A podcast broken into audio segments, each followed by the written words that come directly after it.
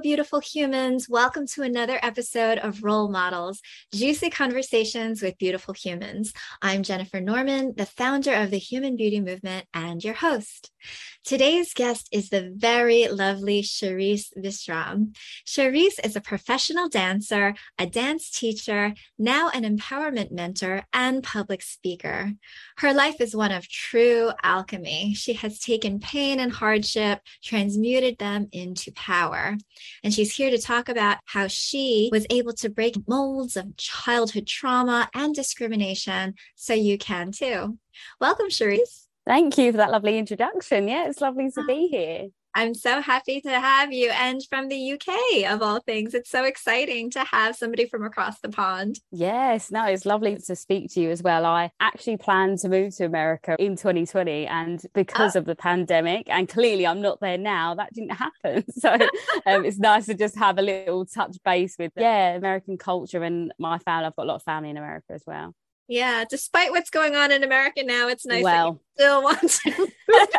well, I, I, don't want to move anymore to clarify, but I hear you. my heart is totally, with everyone. Totally understandable, but we'll get to that in a moment. At any rate, yeah. I would love for you to start from the beginning. Let's hear all about you. What was it like with your upbringing, and tell us anything that you'd like to share everyone's got a story to tell, haven't they? And I guess I've just found a way, yeah, through mine now as an adult, really. So, yeah, from the beginning. So, where I live in Kent in England is a predominantly white area. And I was one of three people of colour growing up in my schooling. And on top of that, I also had a parent that was an addict. So my home environment was very volatile, always, to be honest. So what that meant was with the way I was growing up outside of my home, it was like obviously having to armor up to be brave, to go out because I'd face a lot of racism and things like that. But also in the home, having a lot of responsibility and pressure to, I guess for me, I really feel like I was another parent in my household because my parent wasn't able to step up to the plate. And I think because I just took it all in my stride, I didn't realize how much of a hardship that was really. And now looking back, and when I actually spoke about my childhood with a lot of my friends, I think because I made it look so easy and fun and normal and fine, everyone just thought everything was fun. And it was only when I started to say, oh, yeah, I didn't really, that didn't happen to me. Yeah, no, my parent actually left me at school quite a few times and I didn't get picked up. And the teachers had to wait until someone came back for me and my sister. And, and that happened probably the whole time I was at primary school, every single time they were meant to pick me up. You know, little things like that, you know, that's quite an easy nice one really to be fair in the grand scheme of things. But yeah just realizing now as an adult that that wasn't normal. And then just carrying those layers of armor as i got older that parent actually passed away. And then i had over a series of course of years i had more and more relatives pass away quite close together.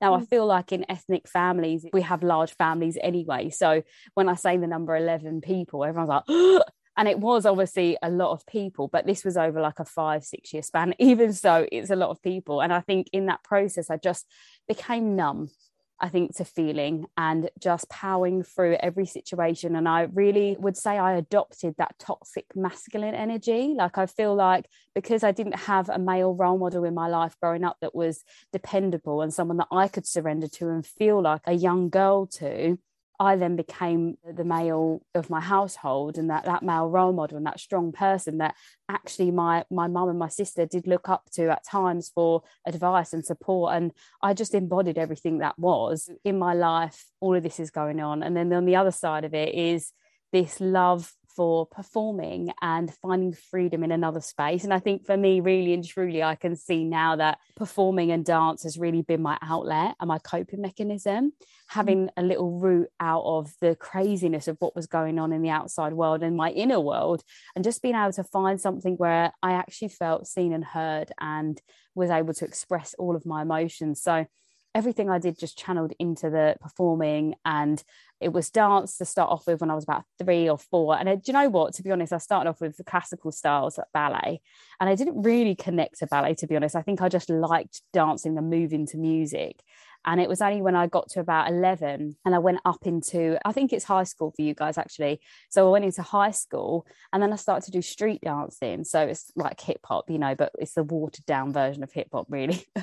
when I started that style, something inside of me just came alive. Yeah, I just channeled everything into that. So while all of this stuff's going on, you know, I, I was just focusing tunnel vision on on dancing. And I don't know if I ever thought that I could be a dancer when I was younger, but I always knew that that was I wasn't going to have a conventional career. Like that was just in me that I don't know, I felt like I'm a Leo as well. So I don't know if it's that claim or that feel that you fight for the spotlight. I don't know what if it's something to do with that maybe, but I always knew that I was going to be a performer or or do something like that creative and artsy because that was really who I was inside. And I think it's nice because that was my feminine energy outlet at the time. So yeah, all of this was going on. And then I actually pursued dancing. So I ended up going to dance schools and dance colleges to the next level. And I'd never been academic, but I knew what I needed to get to get into these spaces and I worked really hard to get them and I did. I always made it and actually when I got to my dance course at the university all the way through dancing to be honest I always went through that feeling of not being good enough you know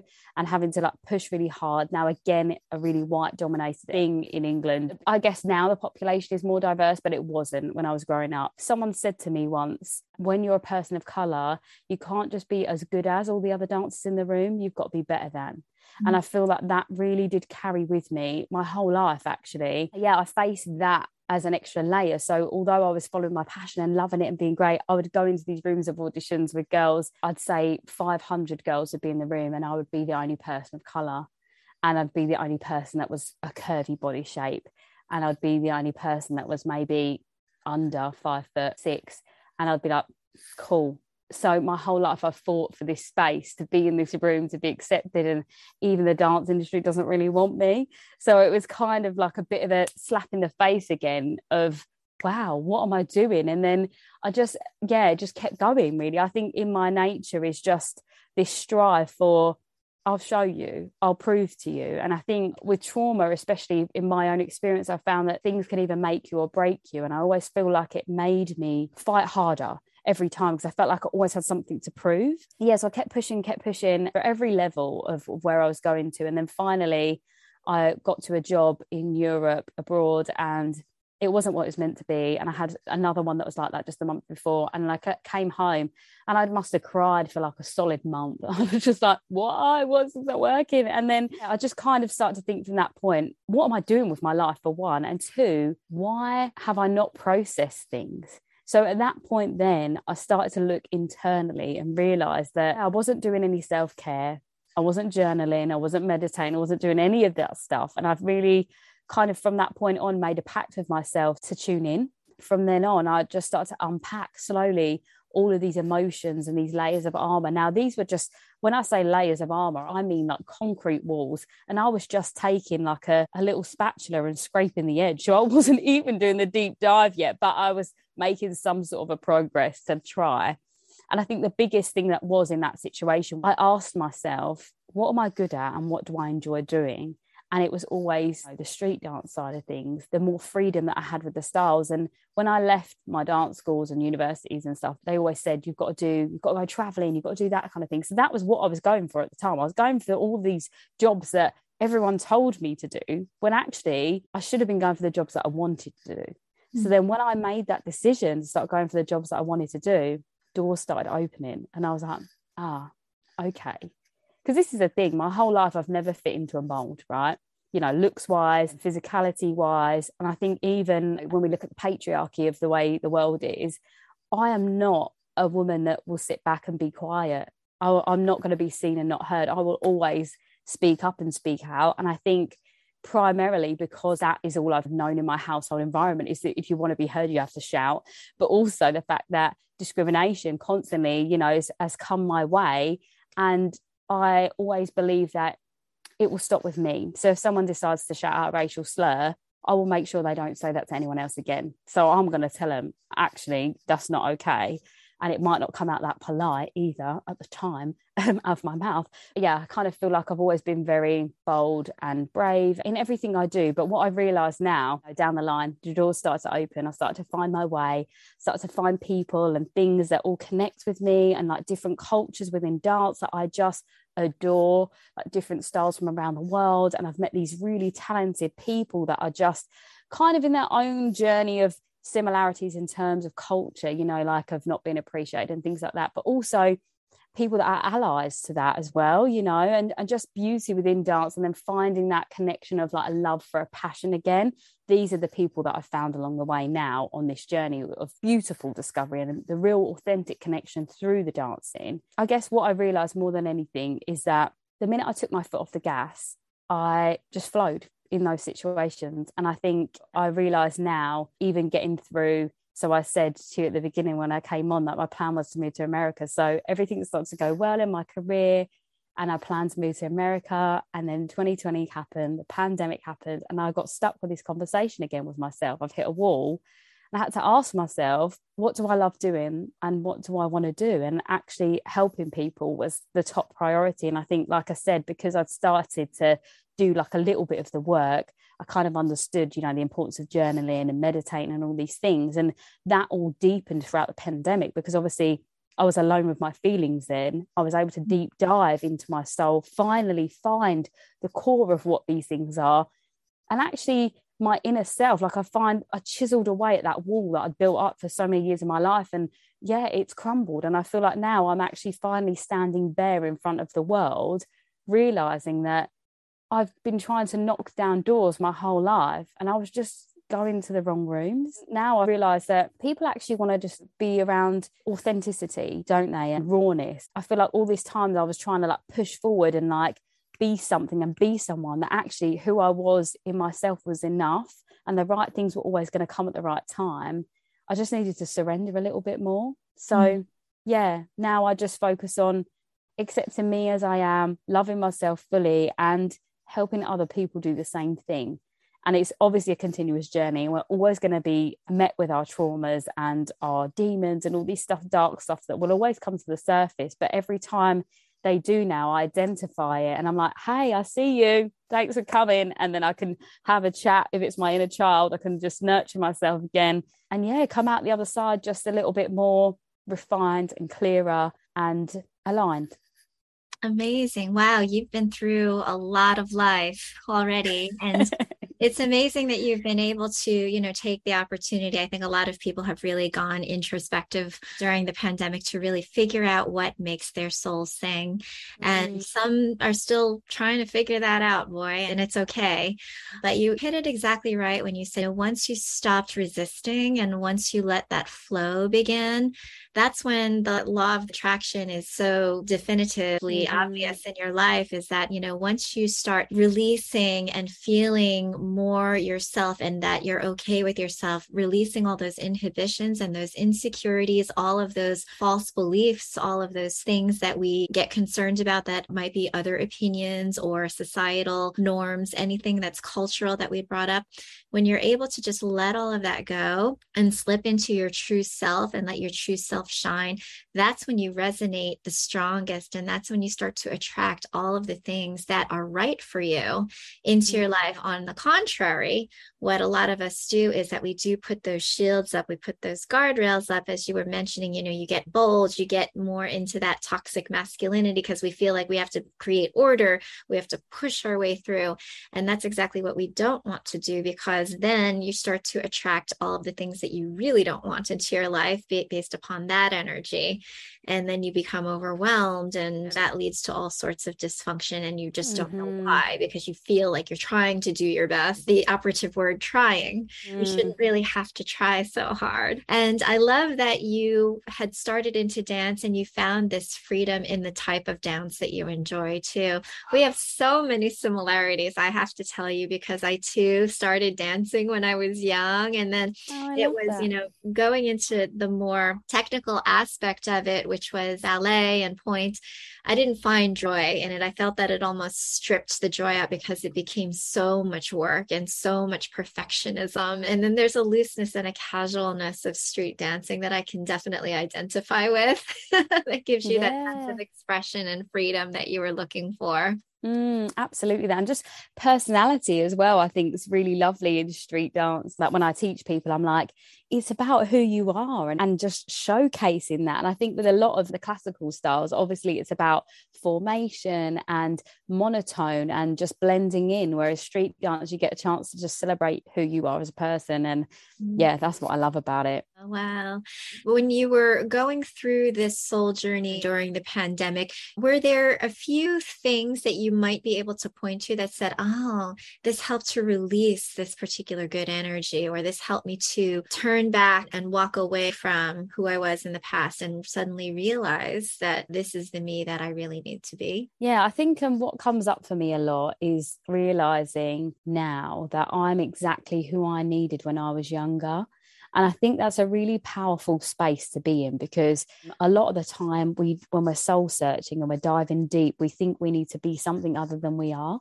Whereas actually, if we look back at what we needed then, and in, for actually every stage of my life, I feel like if there was someone that I could have gone to at that time to support me, it would have just lifted the burden a little bit. And I think just actually looking myself in the mirror, even before I made that choice to do the empowerment journey, and just thinking, gosh, like everything you've done has led you to where you are now and you are so enough as you are. And i think that's the key point is when i made that realization that i was enough i then started to set affirmations for myself that i just repeated every single day until i believed them fully. And in fact at one point i woke up in the middle of the night saying the affirmations in my head.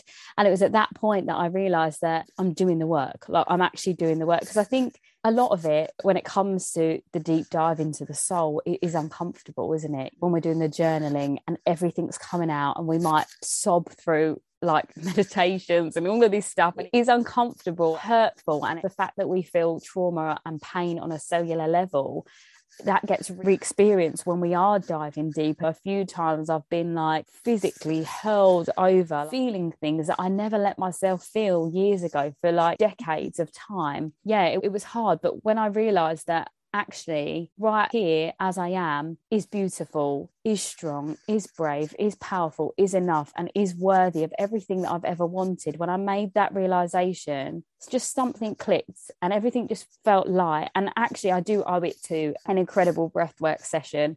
I'd never done breathwork before, and it was all about healing your inner child. And I didn't even know that when it came up. It was just a friend of mine. She collabed with another friend, and yeah, I did the session. I'm so glad they said turn your camera off because honestly, I was in absolute hysterics. But as a form of trauma, as I said, we feel it on a cellular level, as you probably know, but in the body as well. And it causes ailments. And my ailment was IBS.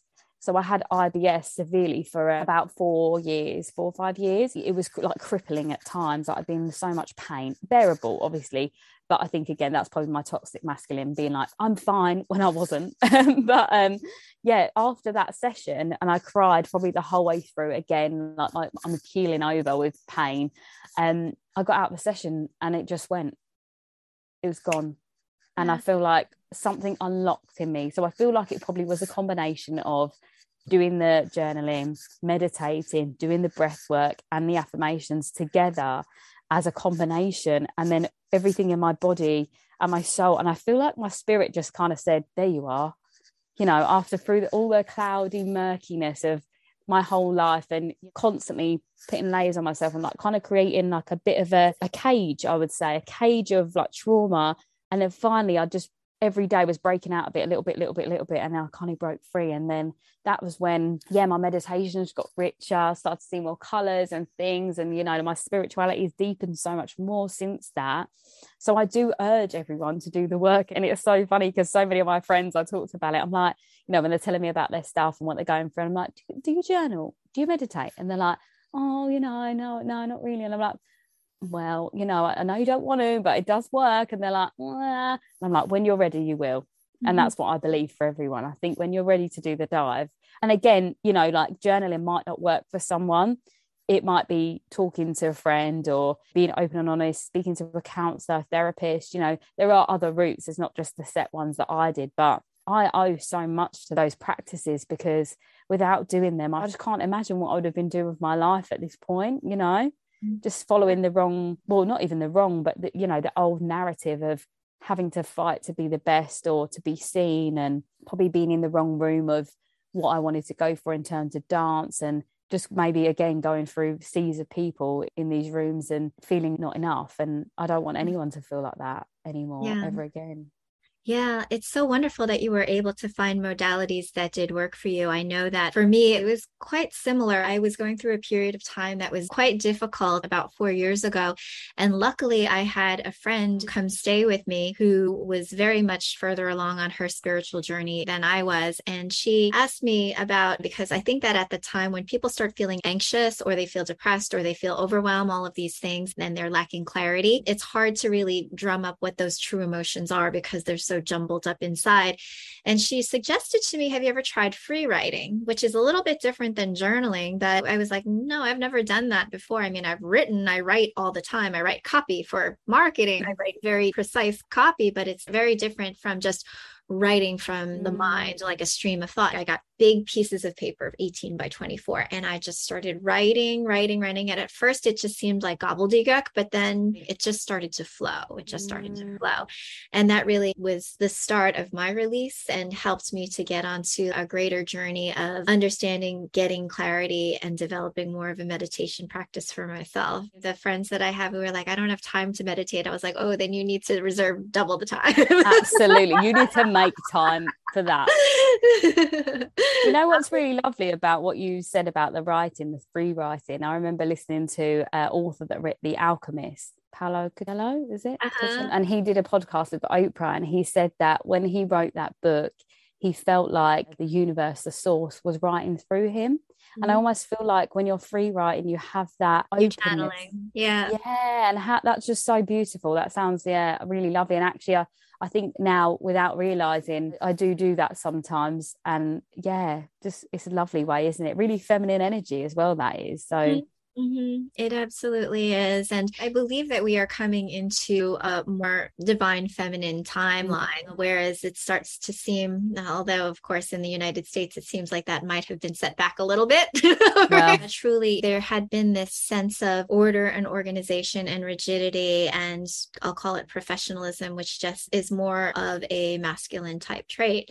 And the mm. free flowing and the spirit and the essence of creativity, which also equals chaos is really the time that we're at because when there is a change and a transition, there's always chaos. Mm-hmm. And so we start to feel all this bubbling up of this energy and a lot of these things that need to be resolved, they need to be surfaced in order to be resolved and then cleared.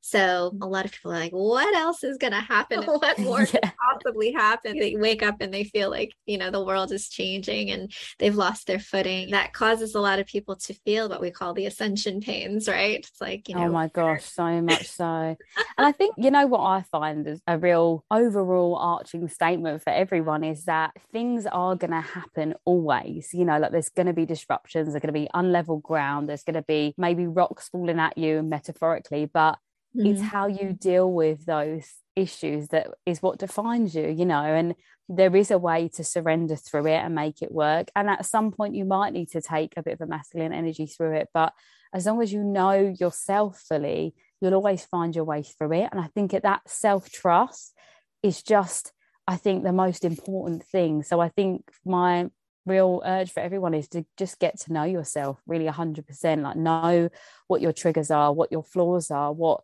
your strengths are and what your weaknesses are because that in itself is so much power so much awareness for yourself to know how you'll navigate through and what the best decision to make is because that's almost yeah, I guess maybe that's taking a bit of a polarity between the masculine and feminine energy. And one is if you have the ability to be all these things and feel them when the time is right, but being aware of them, you know, maybe that's as a combination. I don't know. But I feel like that's where now, when things do go awry in my life, I know exactly what I need to do to get through it. And I'll have a little moment of panic. I might be like, ah, and then I'll be like, okay, breathe, breathe and then let's put it into boxes or if we can you know like say for example i've got to like my week next week i've got to choreograph like five different routines but then i'm also delivering two talks and i've got presentation to do and then i'm also doing some research. So that it's like okay what's the priority? What needs to be done first? And what can we hold off at? And actually do i feel inspired to dance right now? Yeah i do. Okay put the music on. Let's whack out two routines you know? So it's just kind of calm this well, it's not really calmness and chaos, it's actually just surrender and yeah, trust. Yeah, yeah. Are there any particular breathwork techniques that you seem to go back to more often to help you get into that calmness or that sense of control, so to speak? I feel like my like go-to everyday staple is a box breath. You know, mm. like no matter what, I just give a give a good box breath. But what I do love to do is like a visualization breath where I just start off with my normal breath and then I make it deeper and deeper. And then I imagine connecting right up to the very highest point I possibly can. And I focus on maybe a star at the tip of the universe. So it goes on and on and on. And then I take that breath all the way down through my body, through my spine, all the way down to the core of the universe. Mm-hmm. And I mm-hmm. just collect it back up and back down. And I make the breath smaller and smaller and smaller. And I feel connected in my space again to mm-hmm. whatever realm or spiritual you practice, you know, whether it's a God or anything like that, whoever you want to feel like you're connecting to in that time I just end up feeling present. And mm-hmm. I think that's the best space we can be in right? Present because you know when we're thinking too much we're too much in our head. And I'm like right now. And this is another thing I do when I'm feeling overwhelmed is I just say to myself be here now. Mm-hmm. Just like be here now I always think about Ram Dass whenever I think of that phrase because he was yeah. so famous in his book, Be Here Now. I tend to lean towards the Ujjayi Pranayama breath when I need to calm down. And for those that are listening and aren't familiar with that, it's really like this dragging of the breath across the back of the throat, almost constricting the throat so that you sound like the waves of an ocean. So it's like, not only does it create that auditory essence of the waves in the ocean, it tends to help to calm the vagus nerve, which is the nerve that manages your cortisol levels. And so it does have this instant ability to provide calm, all the while you're getting this oxygenation. And so it's getting you that energy and helping you feel refreshed and calm at the same time, which I find pretty powerful if I'm in a little bit of a state of a tizzy. And then also doing some reframing of things. I've noticed that if I think about a number of people that are like, oh my gosh, I'm anxious or I'm panic, and the fact that they say that about themselves unto itself creates even more anxiousness or panic. Mm. But if you can say instead, I'm really excited, you know, just frame your nervousness or your anxiousness, your anxiety as excitement and eagerness it tends to flip you into a more positive way of being able to go into it with a sense of eagerness and joy rather than intimidation or fear.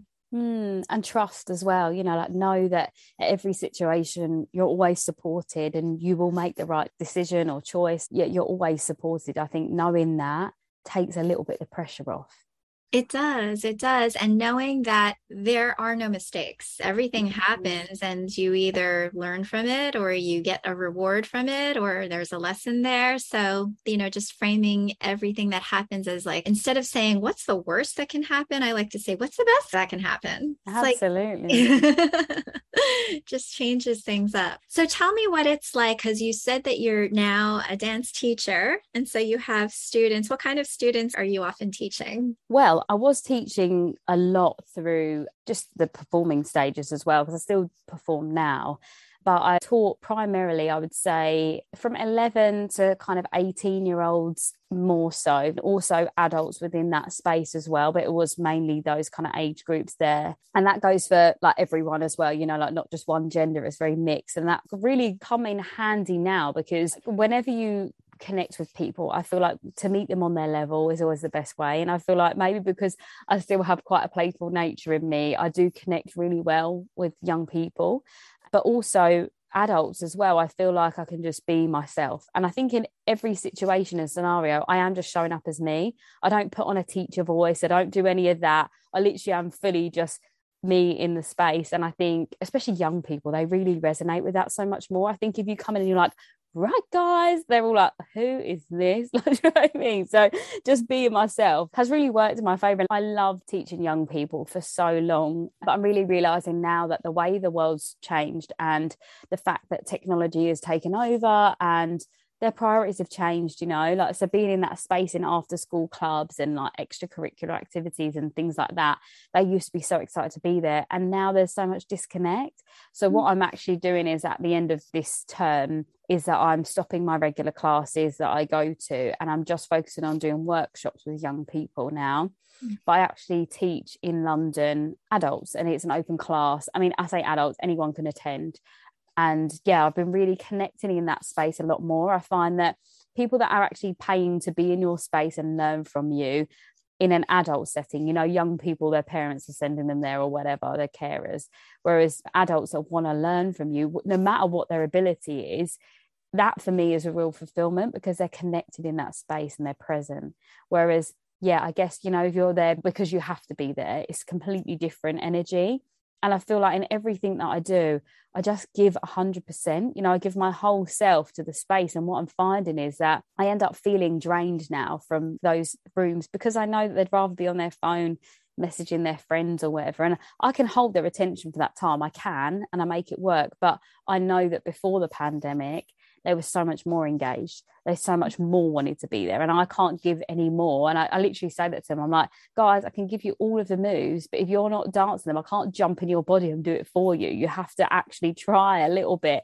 And I feel like I'm probably I'd say eight months into that mentality of them giving that back to me. And that's when I know, okay, changes need to be made. And that's okay because I've given 10 years of my time to continuously do that.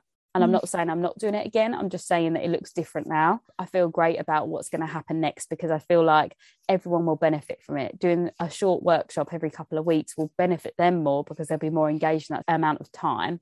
Mm-hmm. I mean, as in, yeah, like an hour and a half setting or two hours or even three hours at once every couple of weeks.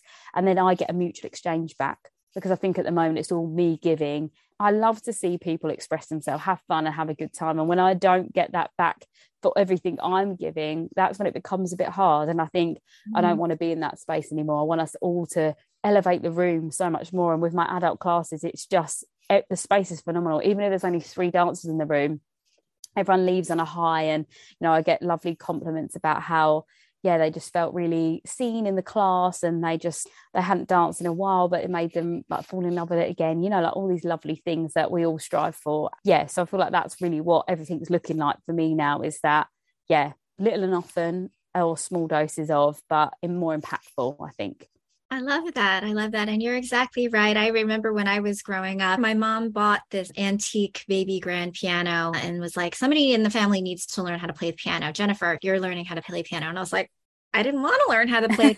and so for nine years, I took these lessons that I really dreaded, absolutely mm. dreaded. And I mm. could have, in nine years, I should be fantastic. I should be amazing, but I stink because I just put no effort into it. And it wasn't something that I was inspired to do from my own soul. It was something that I was forced to do and told to do. And there's such a difference. There's mm. such a difference with mm. kids. It's a difference between inspiration and motivation. Even at work, it's like if you can find people who are self inspired, they've got that vigor and that passion for wanting to be in the room, wanting to do it, wanting to go the extra mile they can feel it and it feels just like flow versus you know it's like yeah brings the energy 100%. down for everyone and i'm not a morning person so if i'm getting up on a saturday morning when i could be out with my friends or asleep and you're not giving me anything no yeah. sir i'm done thank yeah. you yeah.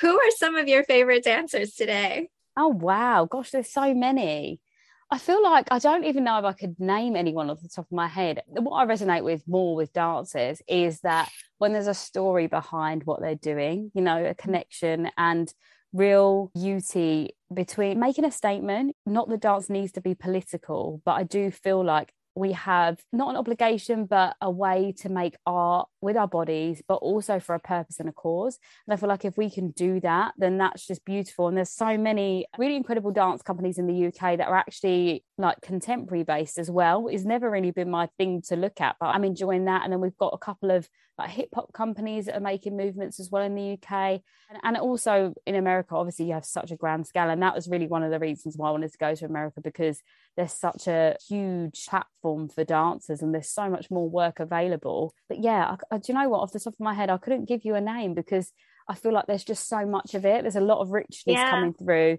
And I think because of the pandemic as well, we've all been cooking. Everyone, all of these choreographies have been stuck inside for a long time. So everyone's like starting to unleash and connect and just move together and yeah, create more. Which is yeah, kind of how I see dance moving is to more people that way, you know, to make mm-hmm. a statement and be bold and and not even bold you know sometimes you don't have to be bold about it but maybe i think in the uk i don't know about in america but a lot of the adverts now feature a lot of dance and stuff like that in which is great because it just gets other people seeing you know that dance isn't just pirouettes or whatever you right know? right or this like old school like crossover street dance move that everyone does.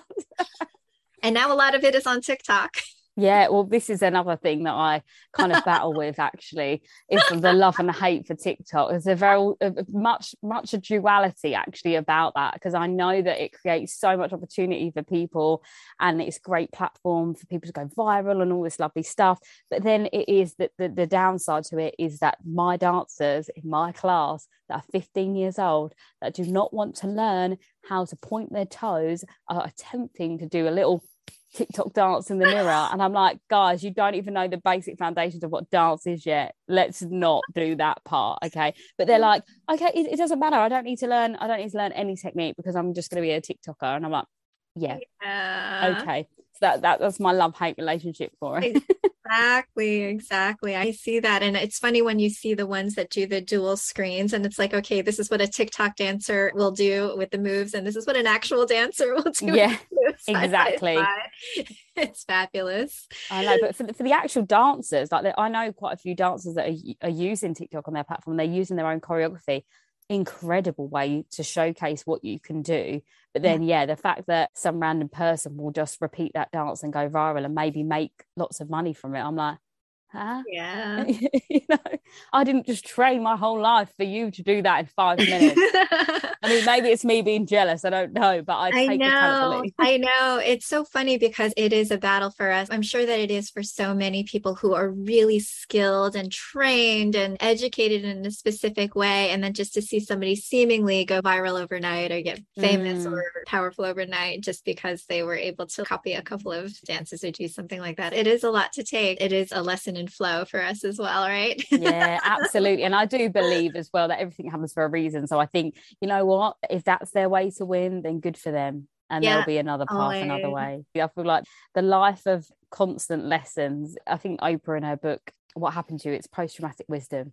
You know, so like the more you go through in your life, the more wisdom you gain and the more Absolutely. you can help other people. So that's yeah. kind of the realization I've made with that. Yeah, yeah, that one is on my reading list too. I haven't gotten to it yet. Highly recommend it. It was life changing that book. That was actually when I was in the pandemic and I was doing my deep dive. I read that book and I was like, wow, that's me. Um, yeah, that's me. I'll take that now. Um, do I put that under my email signature? Maybe Sherisse Bisram, MA, post traumatic wisdom. yeah, I think that a lot of us, it's so nice to be able to connect with people who do have these shared experiences. If you are alive today, you are a survivor because we've all been through some trauma. It's been mm. very, very difficult. And there's been a lot of loss. You've had so much loss even before the pandemic. And we're still here smiling about it, which is mm. a testament to mm. strength and to wisdom and for us just knowing that there's going to be better tomorrows absolutely connecting with people as well you know like that's what i think this space has given us all is that we were isolated for so long that now it is about coming together it is about sharing our experiences and yeah bonding and just creating more love and i mm-hmm. think like you said about this feminine energy shift it's like even with what's going on in america and the laws and stuff i do believe that this one thing will make womanhood stronger and mm. togetherness stronger and even hopefully create more allyships from it because yeah I, I do believe that there is going to be so much strength from this and overturn and that beautiful outcomes in the end. I do believe that this is just a stepping stone. It's not a full stop, it's like a comma. I love that you just mentioned that too, because I remember so much competitiveness and talk about dance being competitive. You know all too well how competitive dance is, and this whole kind of mean girl mentality. And mm. I want to win at the sake, or it's like a zero sum game. Somebody else has to fail in order for me to succeed. And that old paradigm is just not working it's just not working for anybody. And so I really am so pleased to see that there is so much more allyship, more vulnerability, more it's okay to mm. let off your guard, to have a meltdown, to feel like you need to cry it out, to talk to somebody about what's going on. You don't have to put up this facade of strength if it's not real because it's debilitating. And mm that's part of the reason why I love this podcast so much. We get to have conversations. There's not debate, there's not us versus them. It's us having conversations that bring us together. And we can really bond over our shared experiences, our joys, the struggles that have defined some of the parts of our lives, but don't define us. Mm, a hundred percent that. No, it's really beautiful that you have this space as well. And thank you for, yeah, having me here to share because it has been so lovely and beautiful. And I completely agree. I think us as people, but especially as women, you know, if we're changing the narrative here, then that's going to be that drop in the ocean and it's going to create a ripple effect of more togetherness, more beautiful connection, more divinity, more divine feminine, and just, yeah, all of that lovely, beautiful thing that the world needs more of. Lovely. Well, Sherisse, it was such a joy to have you on. I'm going to put all of your contact information in the show notes so people know where to find you. But in the meantime, stay beautiful, stay well, and we'll see you next time. Thank you.